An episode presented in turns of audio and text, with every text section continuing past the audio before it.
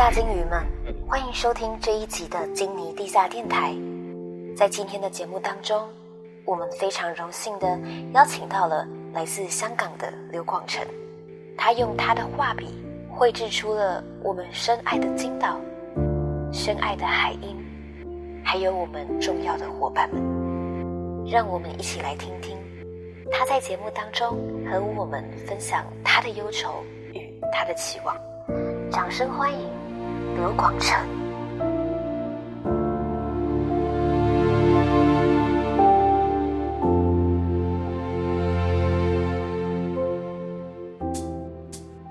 Hello，大家好，欢迎收听我们这个礼拜的金尼地下电台，我是盆栽。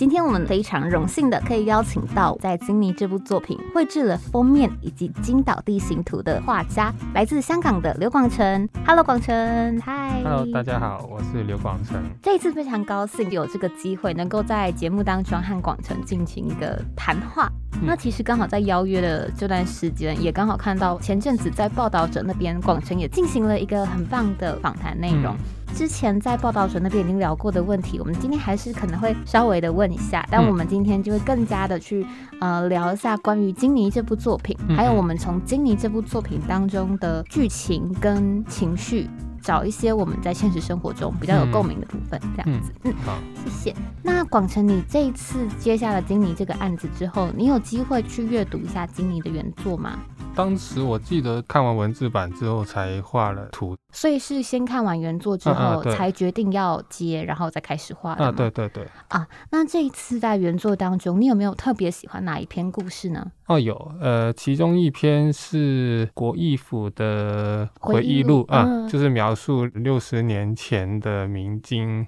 嗯，为什么会喜欢这篇？是因为它里面呃描述了就整个社会里面的一个精神领袖，嗯其实他本来抗争的原因也非常单纯，就是因为他失去了他的挚爱。但对对对，这种形象好像不太符合大众对他的期望，因为那时候就是那个文章里面就有一个角色，就是记者本人，嗯以为他会回答一些非常伟大的一些思想之类的答案，但原来就只是这么单纯。而且那时候那个记者也流露了很多比较没有主见或者是比较懦弱的那种状态，觉得一切都好像要指望这个哦明先生这样，就好像在等待明经下达指令这样。嗯但是其实就是明经想要大家知道的，是你们是需要自己懂得去思考，然后懂得去嗯自己做一些行动，而不是好像士兵一样在等待自己发号施令这样。我觉得这种状态，因为跟香港的现实也蛮有启发的。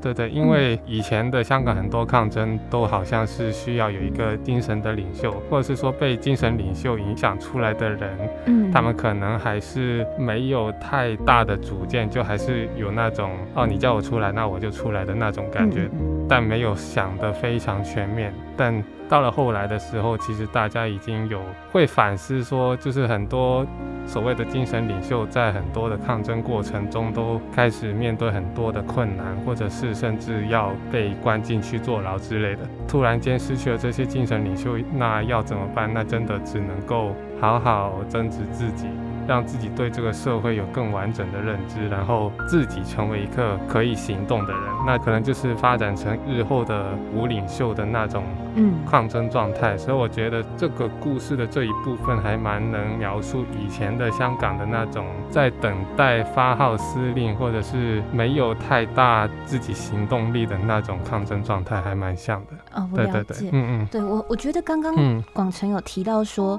故事当中，嗯明金告诉那个记者，当初为创立金尼走上革命这条路的原因也非常的简单，就是因为大中夺走了他所爱的人。嗯那那个时候，刚刚有提到郭一甫身上流露着一种希望这个精神领袖给予他们一个指引或方向，甚至带领他们去打一场胜仗的那一种希望。同时，我也认同这是非常危险的，因为先不说精神领袖的培养嗯本身是一件很困难的事情。嗯很难去笃定说，在每一次的抗争当中，都可以有一个担当得起这个重任的人挺身而出。嗯时势造英雄，但不是嗯每每一次的时势都造得出英雄的。嗯对，那也不是每个英雄都活得够久，能够去撑住这个局面。对那刚刚也提到说，就是像这样的精神领袖，在香港遇到的问题，就可能他们会被盯上啊，嗯嗯甚至可能会被抓去关、被针对什么的。我觉得同时还有一个问题是。我们要去细思一下，为什么会有精神领袖的诞生？有一点像是众望所归的感觉。嗯嗯对对大家在同样有着一份焦虑跟不安的时候，有个人出来领导，好像会比嗯较安心。对对对，但是这同时也是一件非常危险的事情，因为假如今天这个人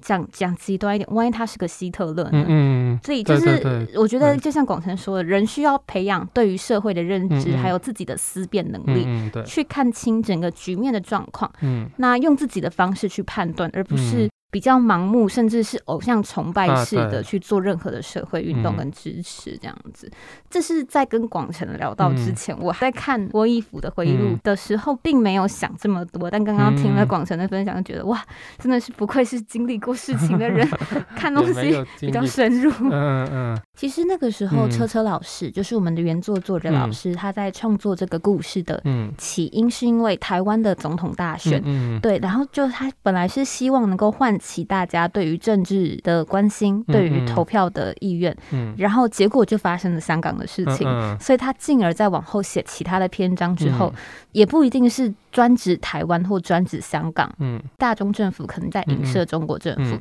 但他给我的感觉比较像是除此之外，大中政府指的其实是所有这个世界上具有侵略性跟嗯。专制嗯。性质的集权嗯。政体。身为台湾人，我们在台湾，我觉得跟香港的不同，嗯。就是我们还有办法做像经理这样的作品。嗯嗯。像这样子，我们能够做我们想要做的作品的权利跟自由，它不嗯。是理所当然的。嗯。如果我们没有意识到说这个东西其实被夺走有多么的简单，嗯，而在潜移默化中太习惯，而甚至忽略了去保护它的话，啊对对。那会很危险。嗯悲观一点的讲，可能我也不知道我们台湾还能够这样子多久，哦所以有点像是趁现在还能做的时候，赶快做一做的感觉。嗯，我个人是还对台湾还觉得蛮有希望，因为其实就又要提到文章里面，就是嗯还是那篇六十年前的明先生那一篇，然后那个明金就说他有一句话，我记记得说是他有好像有埋怨的感觉，就说这个岛屿的人太晚觉醒了这样。但嗯呃，我觉得香港的话可能会有这个问题，就是一开始大家都非常政治冷感，然后一直有一些一国两制的侵害都没有太过在意，这样。可能当时二零一二年的国民教育也不是很多人出来发生抗议这样，然后就一直断断续续就慢慢送走了很多很多的主权之类的，还有人权之类的。那我觉得刚好隔壁的台湾就是你们都有看在眼内，所以我觉得，觉得当然香港面对很多很无力感的一些现实上的一些打压，呃，已经没办法在很短时间可以有什么扭转。但是我觉得我们香港好像也是一个蛮好的一个参考的例子，给你们台湾人趁早可以发现一个案例这样。嗯然后我觉得台湾至少现在在那投票制度啊还没有崩坏的状态之下，再加上现在比较年轻的都开始会慢慢因为关注香港而对整个社会有更深入的一些关注跟认知，这样我觉得是为时未晚，在台湾来说。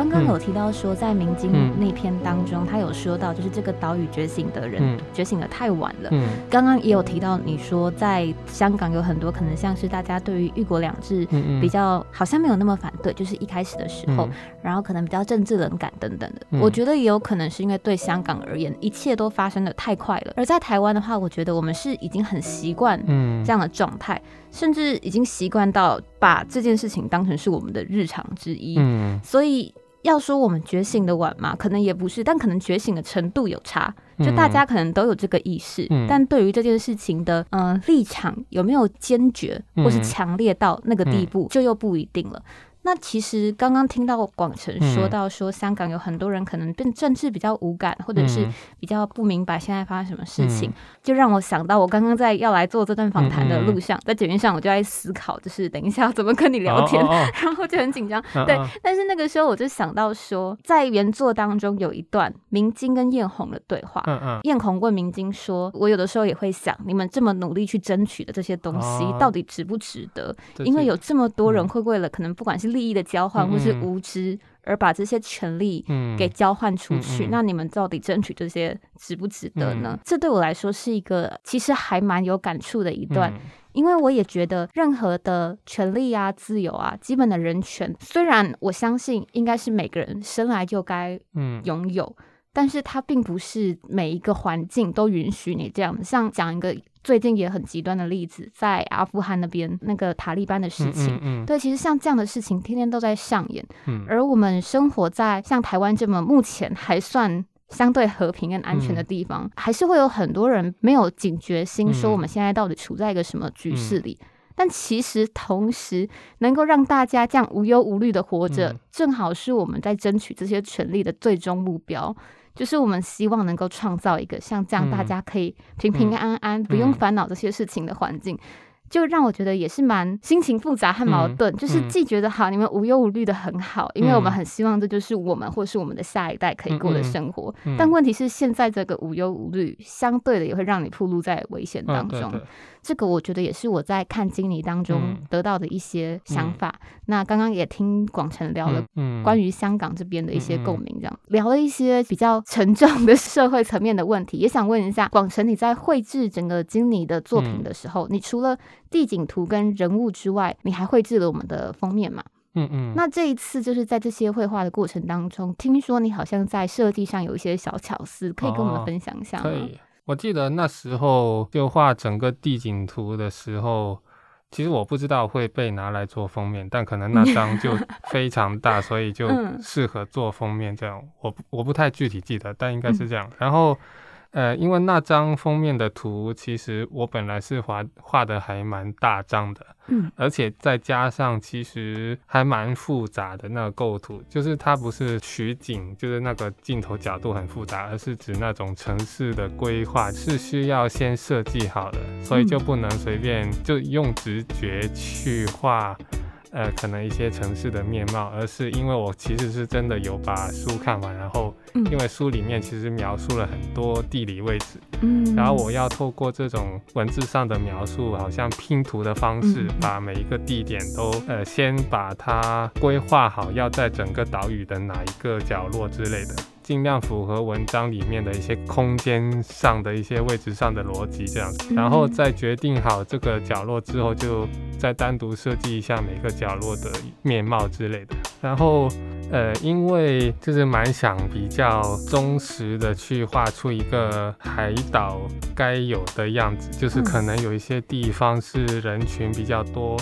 或有一些地方是人群比较少的，就是可能比较市郊的地区，或者是城镇的地区之类，所以在画的时候也会呃想要构思好到底哪里应该是比较多人，哪里应该是比较人比较少之类的。在画的时候，我其实是就是分别独立画了非常多的建筑物，嗯，呃，有一些是一层楼，有些是两层，有些是四层之类，就就是先把所有建筑物都独立画好。然后就像呃拼图一样，然后把这些每一个建筑物都就用电脑就 scan 完之后，就放进电脑里面去，用很多图层的方式，把每一个建筑物都移来移去，就。看看要把每一个建筑放在岛屿的哪一个角落之类的，整个过程就是我记得也有一百多个图层，真的很多。对对对，就移来移去，就看看呃那些建筑应该要怎样摆放之类的。所以那幅画真的花蛮多时间，然后就是一直移动那些图层，呃，移动到我觉得是符合整个故事。所描述的海岛的景观为止，这样了解。所以它其实绘制的过程不是你一开始先画一个全面的草稿，而是你是独立的区块完成之后，然后再安排说可能谁跟谁放在一起比较合适这样子。啊，我觉得很酷哎，因为其实当初第一次看到广城的图的时候，跟我其他同伴们看到，他就觉得哇。这个也太细了吧？啊，对啊，那也想好奇问一下，广城你在绘制城市不同的区块的时候，嗯有特别去参考过现实生活中存在的城市或是地景之类的吗？也有，但是我觉得这是我自己的选择，就是因为我在文章里面没有太，虽然它是很跟香港还蛮有呼应的，但嗯。我觉得我没有直接用香港的建筑元素来设计这样，反而我是比较去除一个地区的特色，我令所有建筑物都不太看得出来究竟是东方还是西方，就是哦尽量的中性化一点，嗯。就是我不太想要很直接的塑造成这里就是香港的那种感觉，但我也不想塑造成可能跟任何其他的城市有关的，就是我还是这是我个人选择，就是我还是觉得这个城市是一种虚构出来的，尽量让它不具备太强烈的建筑特色，这样，然后嗯。随读者自己解读这样，了。解。对对，就给予这种空间，对，哇，我觉得这个还蛮，嗯。我还蛮喜欢这种设计的。嗯。其实也是刚刚听你说了，嗯。我才知道说，啊、因为我原本以为画这么细致的图，嗯。可能你一定会去找一些城市的图嗯去，可能参考一下建筑物的规划之类的。但刚刚听到你说，你其实有刻意的去去除嗯它的特色，让它维持一个中性的特质。嗯，有这嗯。种感觉我觉得也很棒，因为虽然说我们每个人都可以在阅读《经理》这部嗯。作品的时候，从中找到一点跟自己现在所处的嗯。环境有共鸣的地方，但是它同时的确也是一个算是虚构的嗯寓言故事，保存的是一个精神跟一种寄望，所以嗯。任何人在看的时候都可以从中就是嗯找到自己嗯。呼应的那部分，然后也可以带入进去嗯，这样子。对，我对觉得这蛮蛮棒的，没有想到其实有这个设计。但其实也是需要资料收集，因为就是有时候资料收集的目的是为了要参考那些特征，然后再放进去嘛。然后，嗯反正我这次就是故意去搜一下，呃，西方的建筑特征、中国的建筑特征之类的，反而是要避免对对对对对对，删 就是去避免法，觉得呃要找大家最相符的那种共同特征，啊就是有一些是平顶的屋，然后有一些是三角顶的屋，但是它的细节都没有太大的文化上的指引、指嗯指向性。对，嗯了解。我另外也很好奇说，当初在构思这整个画面的时候，是呃一木工作室或是作者车车老师他们有提供你就是可能一些请求之类的吗？因为我很喜欢你把人物放在嗯地景的边边哦的，这个设计这是他们要求的。对，啊、了解。当然就是我还是用图层的方法，就是 独立先画完，然后再拼上去。因为我觉得这是最容易修改的方法，但嗯其实也是蛮麻烦。就是最简单就一张纸就什么都画好，但是嗯这样的话要修改是非常难的了的。解了解，就是我宁愿麻烦一点，就是画多点图层。那我跟对方聊的时候，就是还蛮容易调整的。他可能说这个人要往左移一点点，那我就真的可以 就不用牵一发动全身这样子。对对对对，我懂我懂。嗯嗯啊，那刚刚提到人物的部分，嗯请问这一次在绘制几位主要人物的嗯图像的时候，这是广成，你有什么样特别的小巧思或者是参考的资料之类的吗？也有。他如果文字里面已经有描述的话，那我就嗯尽量去跟着那个描述去画。嗯如果有一些呃没有太明显的。那我就要自己再用想象力去补一下，就补进去。就比如说，呃，很多文字的描述都有描述到人的那种高矮跟胖还有瘦的那种很基嗯本的特征，但对于发型啊或者是眼睛啊，呃的形状之类就没有太明确的交代，细哦。所以就这些方面就可以是我自己发挥的地方。嗯那我发挥的地方又要用什么做基准？就是我对这个角色的很直观的印象。嗯，就比如说艳红的话，我觉得她是一个呃非常强势的那种角色，就是他的性性格是很直截了当的那种。嗯嗯嗯，所以，呃，在画他的眼神的时候，就是特别要令他看起来很坚强一点。嗯然后，因为他其实是男性嘛，所以就，呃，我也尽量让他有一点点那种看起来，就是如果把他的妆都涂掉的话，那看应该起来还是男生啊，的脸对对。对对对，剩下来的就是我自己想象然后就基于那对那个人物的印象去画出来对。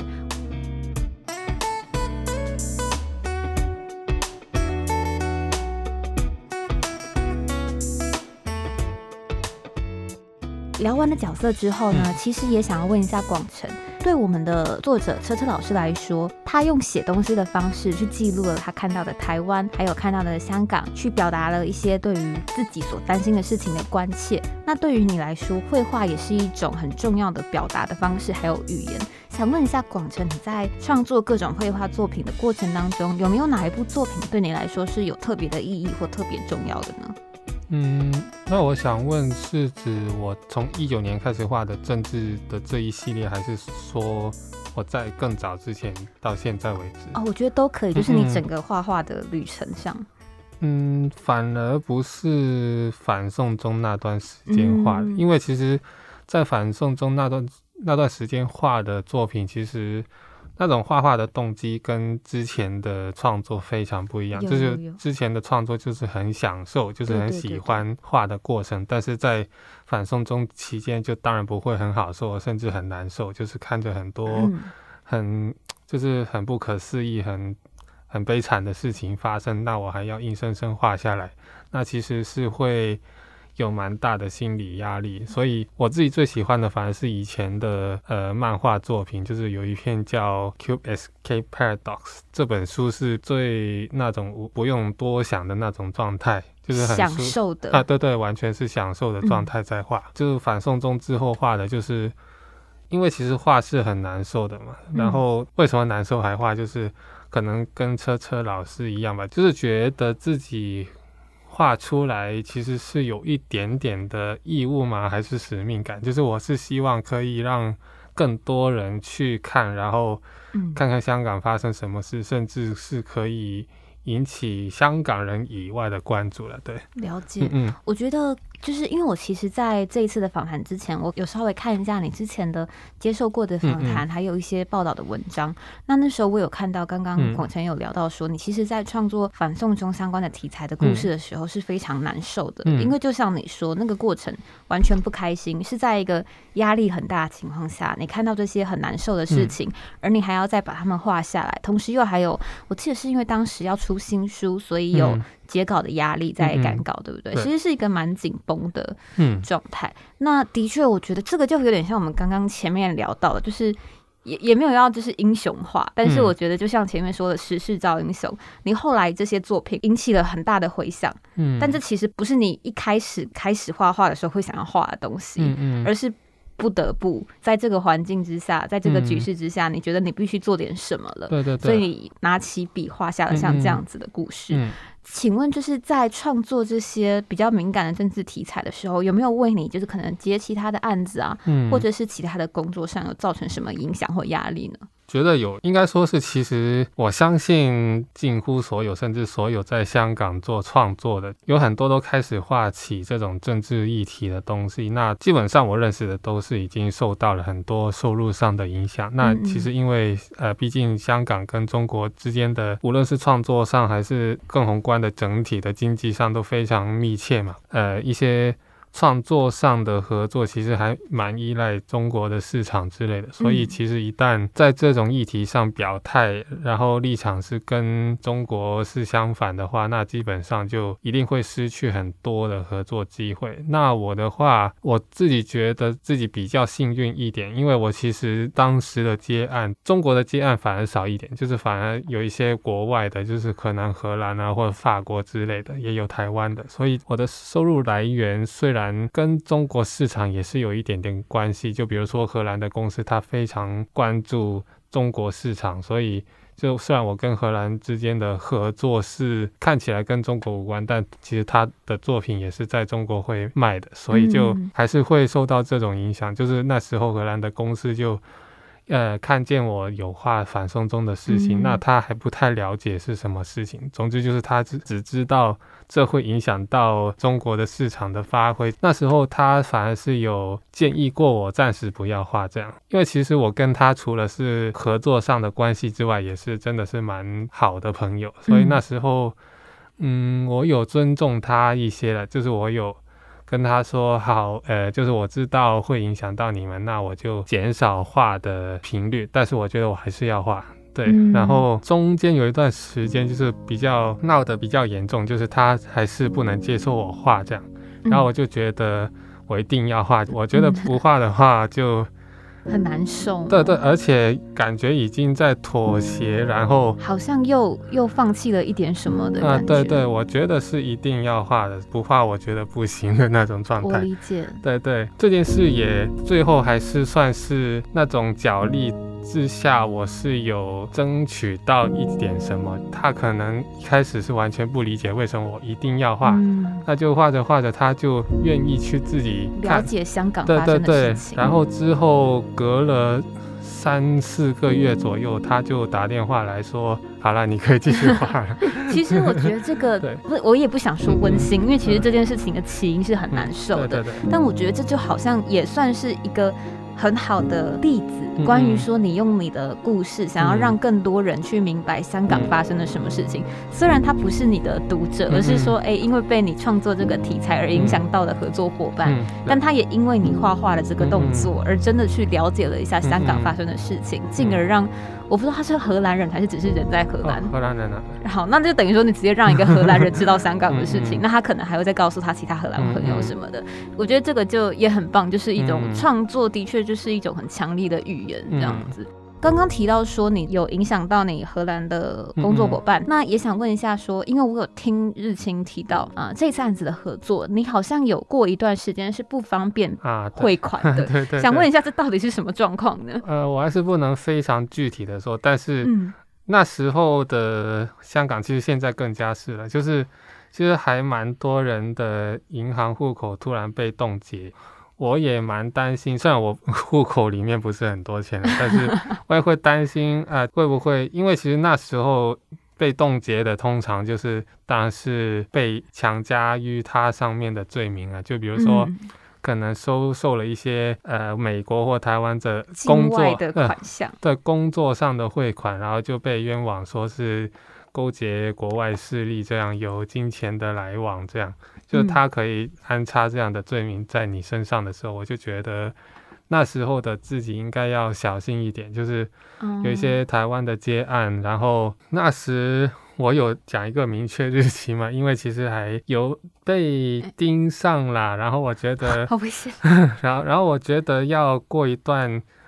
确保自己已经呃没事对对时候就可以让你们汇款进来这样。了解，我我不知道这段秘辛，我是后来就是日清有提到我才知道的。嗯，但我觉得你们也应该猜得到为什么？对，就是为什么我会突然间说一个日期这样的。嗯，其实刚刚听到这些事情的时候，我就有一种感觉是，其实我们平常生活在台湾，的确大部分的情况下，虽然有意识，但基本的生活还是过得算和平跟顺利。的对，虽然现在疫情的环境下大家都很辛苦，但是其实相较于世界上其他国家而言，我们已经算是幸运非常多。那我觉得好像是在这样的环境下，台湾人也有可能只有我自己，常常会觉得我知道外面在发生什么事，但因为离我太远了，所以我没有直接的那个。感受，但是今天跟广成聊天的时候，听到你很多，例如直接银行有被盯上，就是这么直接的被影响到的事件，更加让我有一种这些事情其实真的离我们并没有那么远的那种真实感。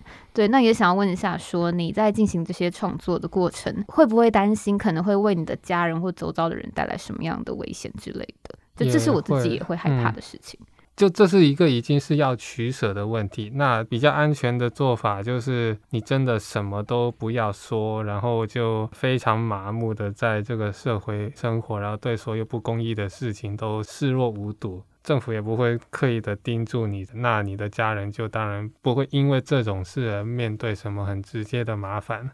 但是我觉得，就是如果我没有太考虑父母的话，我觉得我现在会再做的更激进激进一点。但是我是有在考虑的状态之下所找到的一个平衡点，就是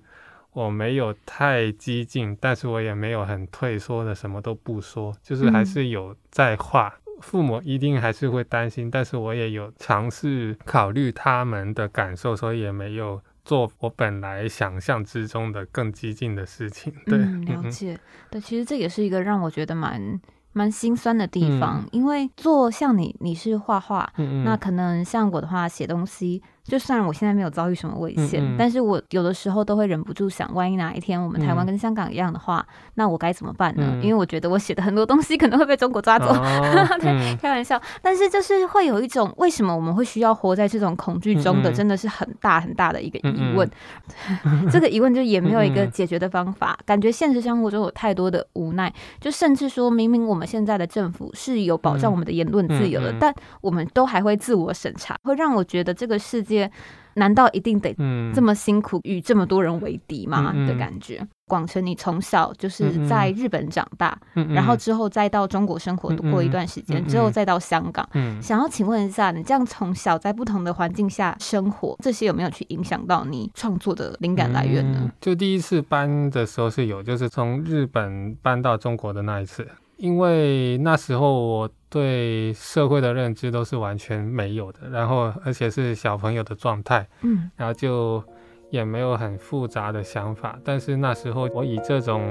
姿态突然间要面对一个仇日情绪很严重，然后嗯。每天把世界大战的历史挂在口边的一些呃身边的人之类，那就是在这种环境之下，我要强迫自己好好尽快的去认知一下这个世界其实是有多复杂的，然后嗯大家其实是怎样在认识对方的。比如说在中国的时候，我觉得最明显的感受就是大家讨厌我的理由没有一个是因为真的认识我个人，嗯，对，全部都是基于印象。听说你从日本来之类的对对，我觉得在这种环境已经能够适应的话，就已经之后的所有搬迁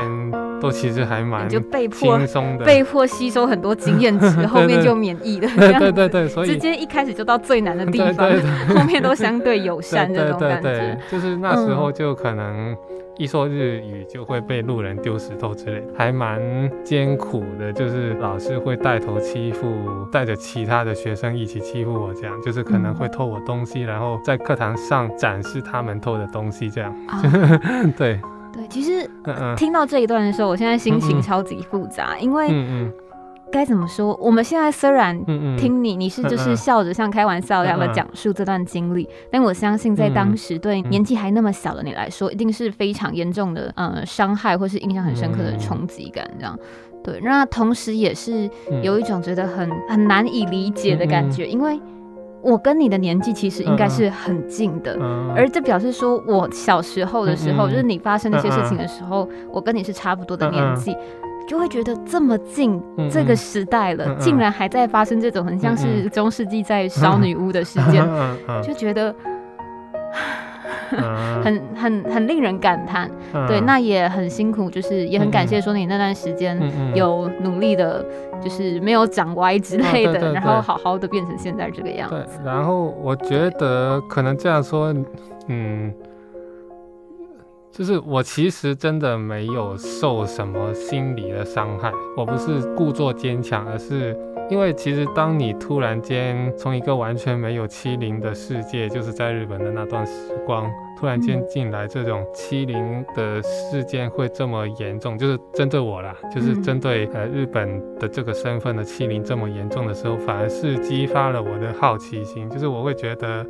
刚被欺负的时候，我是完全不理解，我还蛮没有那种被欺负的特征。哦开始好奇的问大家，就是我真的会去问欺负我的那个人，就是为什么你要选择欺负我？对，然后透过交流的时候，当然肉体上一定是会有痛的，但是我觉得是慢慢掌握到对方是怎样看自己，还有就是对方的世界观是怎样的，然后嗯对方为什么会有这种世界观。其实这些想法都是我从那时候在中国的时候就慢慢培养出来，我觉得是一个非常急剧成长的一个阶段，有一个天真无邪的小朋友突然间要面对一个这么严峻的议题，就是什么世界大战啊，或者仇日情绪、种族议题之类这么复杂的议题之下，我要如何去理解这些议题，然后理解对方在想什么，然后我要如何自处，就是一个非常快速、有效率的成长过程。对 对对。高速练灯，对对对对。进一个很难的副本里，出来对。就封顶了这样子。对对。对，刚刚听到你说你会主动去找那些就是欺负你的小朋友，嗯去问他们到底为什么要欺负你，就让我有一种感觉，就是现在看着你就是嗯。是一个很泰然自若，嗯。然后很。大方的一个一个男生这样子。但原来你画下那些故事，会选择画画，会想要经营自己的自己的社群。然后去用故事去传达自己相信的价值观等等的，其实这一点从你小时候就可以展现了。你看你，你是一个从小就对于沟通这件事情非常有诚意的人。啊，以我来说，如果是我被欺负，我可能会想办法躲这些人，躲越远越好。我可能。会也许会好奇为什么是我，但我可能没有那个勇气去找到答案。但你你不一样，嗯，对你就是很想知道答案，然后你选择用沟通的方式，然后去得知了这些事情，然后让自己成长。对我觉得这是一个你身上让我觉得很佩服的一个特质，就是你对于沟通的诚意这样子。对，然后其实知道对方的理由也真的改变不了什么，但是我觉得是会更明白一些了。就比如说。我觉得我当时就是问他们说为什么欺负我，然后他就说因为你从日日本来啊，然后我就说从日本来有什么问题，然后他就说因为世界大战啊，日本侵华之类的。那我觉得在这件事上面，他们是这是真的有十足的理由来讨厌日本。所以我那时候就觉得说，哎，算了，没办法，就是被当做日本人。然后我也真的去问了我爸妈，哎，日本有道过歉吗？然后我爸妈就没有啊，所以大家才这么继续讨厌日本呢。然后我就觉得啊，那真的是没办法的事。我在尝试找一些有没有让他们认识我这个个体的机会，不要用日本人的标签。但我觉得很遗憾，就是还是没有了。大家都还蛮情绪澎湃的，就是每天都日本鬼子，日本鬼子这样叫，我觉得。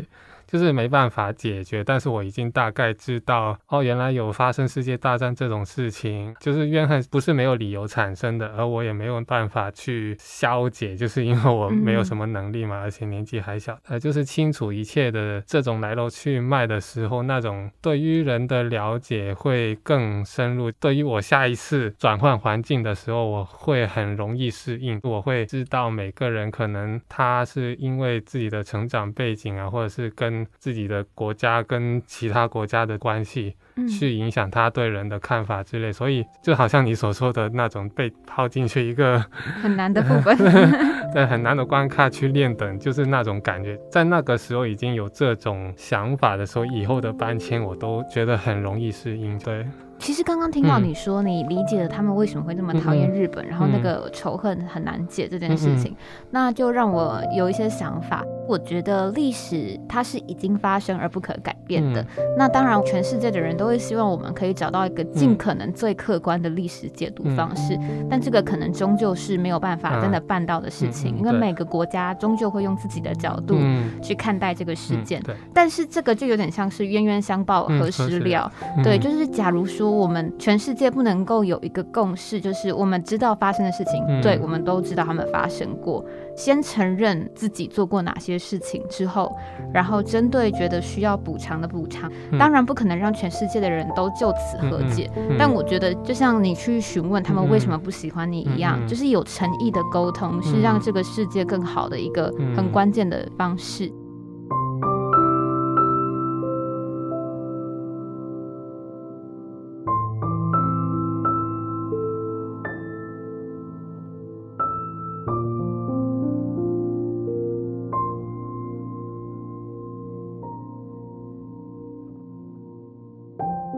关于他们会去因为讨厌日本而霸凌你这件事情呢，我其实同时还是想要说，你当年又不在场。嗯嗯，对对对，对，所以我理解他们为什么不喜欢你，但这个不是他们可以欺负你的原因。那也想要问一下，广城开始被更多的人知道，也是因为一九年开始创作的《被消失的香港》这一系列的作品。现在正在创作中的政治议题的作品之外，你还有没有其他新的作品呢？或是像你说的，之前你可能会比较享受那个创作过程的作品，会有机会再看到更多这样的作品吗？我觉得会有，但是。最近的都还真的还是跟社会是有比较有密切关系，但不一定就是好像反送中那样，就是直接呼应一个现在正在发生的事情，就可能是有一点政治寓意，但其实也不是那么明显的一些可能虚构的故事吧，虚构但还是有一些政治寓意，就是不是直接控诉，但是是在呈现一些状况这样的感觉。对，那以前的那种作品，其实我还是会想画，但可能不是最近，因为最近第一就是蛮多案子，然后第二就是正在画的也是有一些政治寓意的作品。那反送中之前的创作状态，其实还是会很想再重新拿回来那种很。单纯的状态，嗯，所以我觉得是在更往后的作品是很有机会再做出一些还蛮享受的，就是我个人会蛮享受的作品，然后我我也相信读者也会看的享受的作品，对，嗯嗯嗯，好，那也想帮台湾的读者就是偷偷的问一下，会有机会看到就是以台湾为题材创作的故事吗？这个我真的需要了解台湾多一点，就是现在刚来没多久，对，就现在就我可能在报道者，就是有创作一些跟一个香港住很久的人来台湾生活的一些观察，但他也不是很单纯的台湾议题，就是他还是。跟台港关系是有关的，所以我觉得还是需要时间了解一下。对，了解。好，那我们今天的访谈其实做的蛮长的，说不定大家最后听到会变成上下两集也不一定。对，但是真的很开心，广成今天可以来到节目当中，跟我们聊了这么多，不管是你对于香港的香港的担忧，然后对于一些周遭的人对政治议题的敏感性，还有你小时候的经历，还有这一次在《经理》这部作品当中为设计上画的巧思等等。觉得是一个。很深刻的谈话，我必须老实说，真的在做今天的访谈之前，我超级紧张哦。对，就是有一种要被发现我是个草包了的那种感觉。对，但很开心，我觉得广成人真的很好，然后也是一个非常健谈的人。今天访谈的很开心。对，那也希望说，就是呃，有在听这一段访谈的朋友们，如果你们喜欢今天的内容，然后对于广成他所关心的事情，对于我们所关心的事情，对于关心着这些事情的我们以及车车老师所创。做的经理以及艳红广播剧，有兴趣的朋友都可以多多支持我们现在正在进行中的贩售。那同时也希望大家多多支持广成，可以到他的 Facebook 去按赞，还有支持一下他的委托邀约。就是如果有任何相关的委托的话，都可以找广成，他图真的超好看的，你们应该都知道。对，那广成的相关资讯呢，我们都有放在节目资讯栏里面，大家有兴趣的话都可以去追踪一下。最后想要问一下，广成，你来台湾其实也没有很久，大概快三个月左右。对你有没有什么希望我们台湾的朋友推荐你？还是吃的东西吧。这次来台湾呢，因为其实我自己个人是还一直喜欢吃日本料理，所以台湾这边还蛮容易找到的。嗯，然后就一直还是维持这种喜欢吃日本料理的习惯，反而还蛮少动力去探索一下。台湾它本土的吃没关系，我觉得台湾的好处就是我们这边各国料理都蛮好吃的。对，那日本料理也是台湾 台湾料理，台湾日式料理，日式台湾料理的，嗯，就是也是一个很赞的食物。你刚刚听到说你等一下要跟朋友约在中山，那边超多好吃的日料，你们是不是要去吃日本料理？应该是吧，因为是他 他对对他安排的地方。OK，好，那我们就希望你吃日本料理吃的开心。有机会的话，那我自己私推一个好了。我虽然是台北。人，但我算四分之一个台南人，然后我很喜欢台南的生炒鳝鱼。我在台北找不到能吃的生炒鳝鱼，可不可以有台北人推荐我一下能吃的生炒鳝鱼？谢谢，谢谢。那。有机会的话，也可以吃吃看生炒鳝鱼。好，好，谢谢你今天来到我们节目当中。这结尾最后有点强，是没问题的吗？传来了后面的笑声。OK，好，导播按赞。OK，好，谢谢。那我们就谢谢广成，谢谢你。我跟你一起做我们的访谈收尾，我都会说，呃，我们下次空中再会。OK，这样好。那么我是盆栽，我是刘广成。谢谢你们今天的收听。那我们就三二一，下一次空中再会，拜拜。